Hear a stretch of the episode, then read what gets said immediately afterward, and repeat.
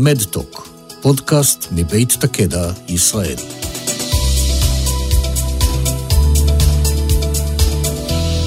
שלום לכולם, אנו מתארחים היום באירוע Digital Health Now, האירוע השנתי לבריאות דיגיטלית של Be Well, בשיתוף המכון הישראלי לחדשנות, משרד הכלכלה, ישראל דיגיטלית ורשות החדשנות. אה, נמצאים איתי פה דוקטור יאיר שפירא מאמפליו ספיץ', ערן דשא מאמריקן וול, ואני זוהר זינגר משירותי בריאות כללית. אמפליו ספיץ'. אמפליו ספיץ'. ידעתי שאני אטעה בזה.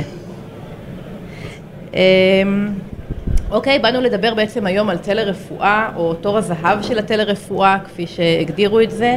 אה, שאלה ראשונה שנדבר עליה, מהו בעצם טווח המענה שהטלרפואה יודעת לתת היום, הן ברמת אבחון והן ברמת מניעה, ומה בעצם היתרון למטופל בשירות כזה? אה, אוקיי, אני אתחיל ואומר אה, שהיום שאנחנו מדברים על, על בעצם מתן שירותי רפואה מרחוק, אנחנו מדברים על, על, על בעצם על טלבריאות או טלהלף באנגלית.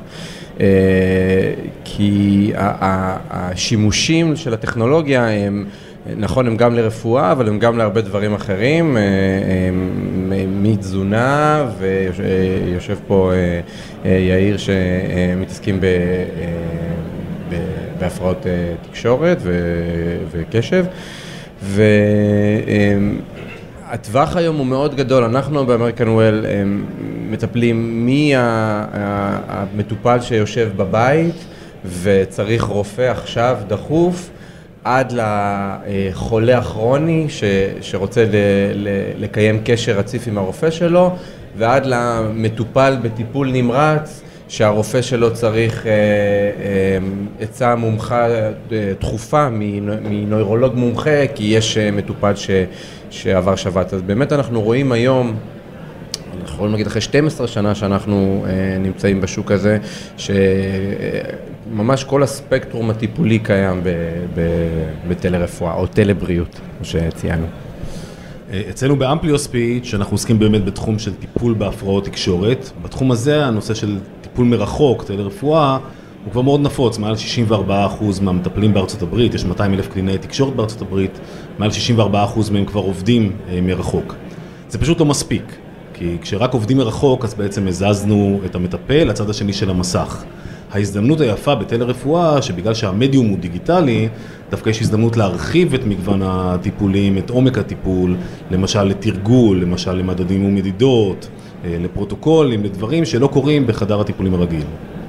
טוב, אני כמובן מסכימה איתכם מאוד. אנחנו מזמן כבר הבנו שטלרפואה זה בעצם העתיד של הרפואה, אפשר אפילו להגיד ההווה של הרפואה. אה, אנחנו יודעים שזה מאוד מאוד חשוב, זה מאפשר למטופלים להגיע, אה, בעצם לקבל איזה שהם שירותים מהבית, הם לא צריכים לצאת בכל מיני שעות, מקצר תורים. אה, אני, אני מתחברת למה שאמרתם, יש לנו לא רק רפואה, אלא יש לנו למשל טיפולים של התפתחות הילד ועוד כל מיני דברים, שירותים שונים שבעצם מאפשרים לעשות את הדברים האלה. איזה מודולים, אילו מודולים קיימים בעולם לטלרפואה? אז קיימים כל מיני מודלים, אנחנו, אנחנו בחברה מפעילים באמריקן וול שני סוגי מודלים, אחד הוא בעצם מודל של שירות, שבעצם לתת שירותים קליניים על בסיס איזושהי פלטפורמה אה, של, אה, של טלרפואה, זה גם מה שקופת אה, חולים כללית עושה היום באיזושהי צורה, דרך ספק נוסף. לא רק, יש, יש דברים שאנחנו עושים בעצמנו. כן, אבל זה, זה מודל אחד. מודל שני של, של טלרפואה בעצם מדבר על, על, על נתינת פלטפורמה. אז אנחנו בתור חברה טכנולוגית, אנחנו בעצם מספקים לארגוני בריאות פלטפורמה כדי שהם ישתמשו ב... ב-use cases שלהם ובשימושים שלהם אה, לפי הצרכים שלהם. אם זה בית חולים, אם זה חברת ביטוח, אם זה קופת חולים, אה, אם זה בית מרקחת.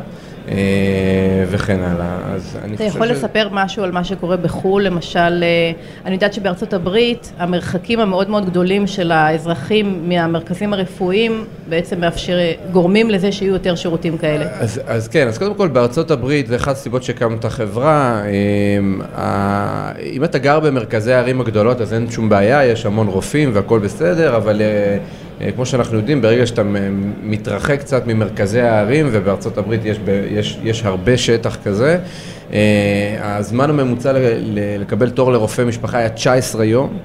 רופא משפחה שאנחנו רגילים לקבל מהיום למחר בבוקר.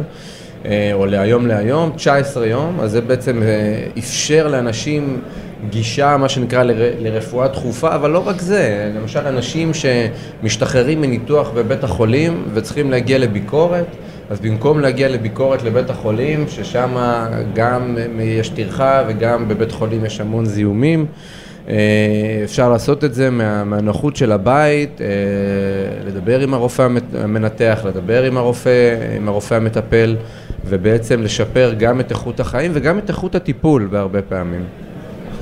המודלים שרן דיבר עליהם, באמת זה המודלים הקיימים, או לתת שירות או לתת פלטפורמה. בטלרפואה הקלאסית, היא עוסקת בעיקר בנוחות וב accessibility, בנגישות.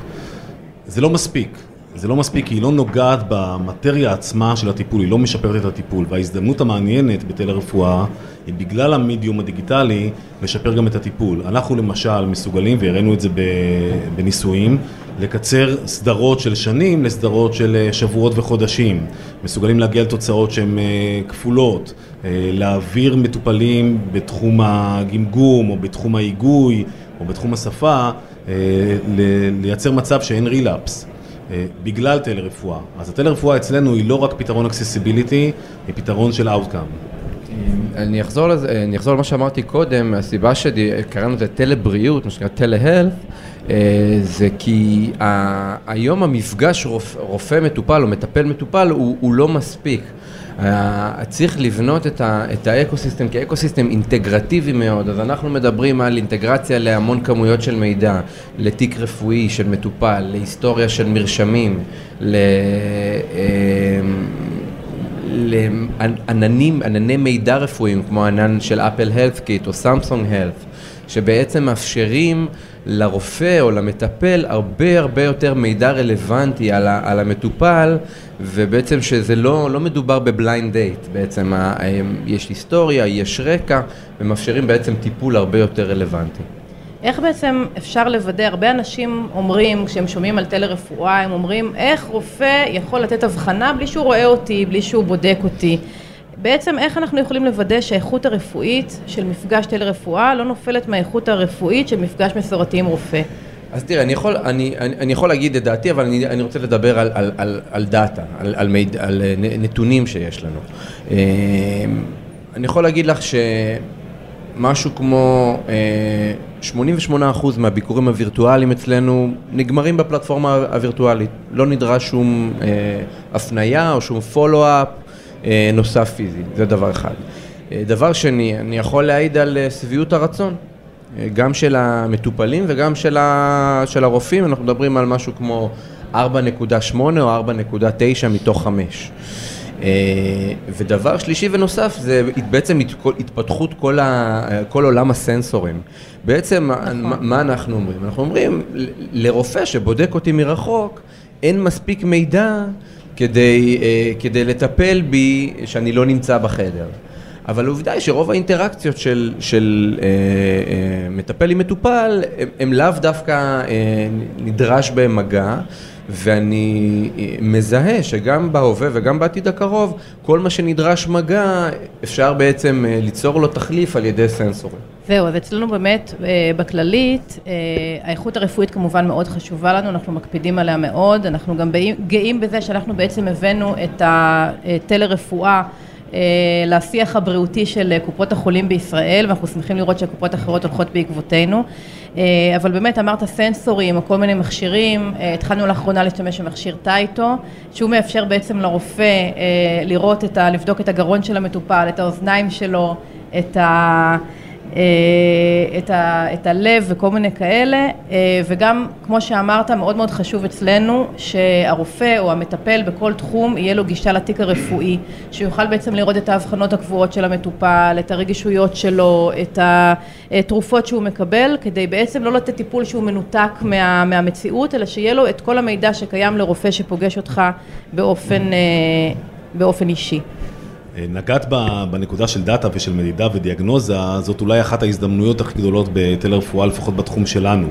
בתחום של הפרעות תקשורת אין מדידות, אבל אפילו אין מדדים, אין סולם. כששואלים קלינאי תקשורת, הילד אצלך כבר ארבעה חודשים, האם הוא השתפר או לא השתפר, היא תגיד, נשמע שכן, אין סולם. וברגע שה, שהמדיום הוא דיגיטלי, יש סוף סוף אפשרות לנתח את הדאטה, ובאמת אחד הרכיבים הכי חשובים ב Amplio Speech זה היכולת, אנחנו היחידים בעולם שיודעים לזהות, לסווג ולמדוד, המצאנו מדדים, המצאנו את הכלים, והמצאנו את הסרגל, את סרגל המאמצים של אה, הפרעות תקשורת. אספנו עד היום מעל 20 אה, מיליון data points בפחות משנה.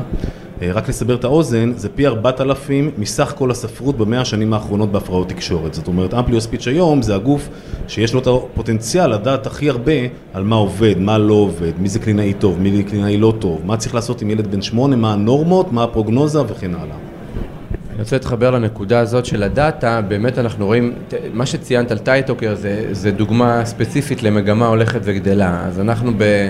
אה, ב American Well אנחנו עובדים גם עם TytoCare בארצות הברית, אבל גם עם פיליפס וגם עם Medtronic אה, וגם עם סמסונג, ובעצם כל התאגידים הגדולים שבעצם רוצים אה, לספק את המידע מהמטופל, אם על ידי מדיקל דיווייסס כאלה או אחרים, ולהזרים אותו לפלטפורמה שהיא תדע להפגיש אותו עם המטפל או עם הרופא הרלוונטי. ודבר נוסף על דאטה, אנחנו רואים שהמון המון משקיעים בזה עכשיו מאמצים, גם חברות קטנות, ואני מניח שהם אה, מסתובבים פה, החבר'ה של ה-Virtual Triage וה-AI, שבעצם לקחת את כל הדאטה ואת כל המידע ו- ולעשות, אה, ולעשות ממנו שימושים ובעצם להפוך את הרפואה ליותר יעילה. אה, מייקרוסופט משקיעים בזה המון המון המון משאבים בחטיבת הבריאות שלהם, ואנחנו נראה יותר ויותר ויותר שיתופי פעולה כאלה ויותר יותר אה, אה, שחקנים שונים ב ecosystem משתפים פעולה עם יכולות משלימות. אנחנו פה בעצם בכנס על חדשנות, כולנו באים מתחום החדשנות. אחד הדברים שתמיד שואלים אותי, איך, האם השירותים האלה בכלל מתאימים, כל מה שהטכנולוגיה מאפשרת, גם לאנשים שהם פחות דיגיטליים, קשישים למשל, או אוכלוסיות קצת יותר אה, אה, סוציו-אקונומיות נמוכות שהן פחות דיגיטליות? אמ, טוב, אני חושב שההפך הנכון, הטכנולוגיה הזאת תשפר בעיקר את איכות חייהם של האנשים המבוגרים והקשישים, שבשבילם לצאת מהבית זה לא בהכרח משימה פשוטה. אמ, יש המון המון המון אה, אה, פתרונות של איך אפשר להפוך את הטכנולוגיה נגישה לקשישים. אה, ואני חושב שלהפך, אנחנו נראה שימוש הולך וגובר בקרב האוכלוסייה הזאת. אוקיי, okay, תודה רבה, אנחנו צריכים לסיים. אה, אני מזכירה שהתארחנו היום באירוע של, באירוע של Digital Health Now, אה, אירוע שנתי לבריאות דיגיטלית של וול בשיתוף המכון הישראלי לחדשנות, משרד הכלכלה, ישראל דיגיטלית ורשות החדשנות. היו איתי פה דוקטור יאיר שפירא מאמפליו ספיץ'. וערן דשא מאמריקן וול, ואני זוהר זינגר משירותי בריאות כללית. תודה רבה לכם, תודה רבה על ההקשבה.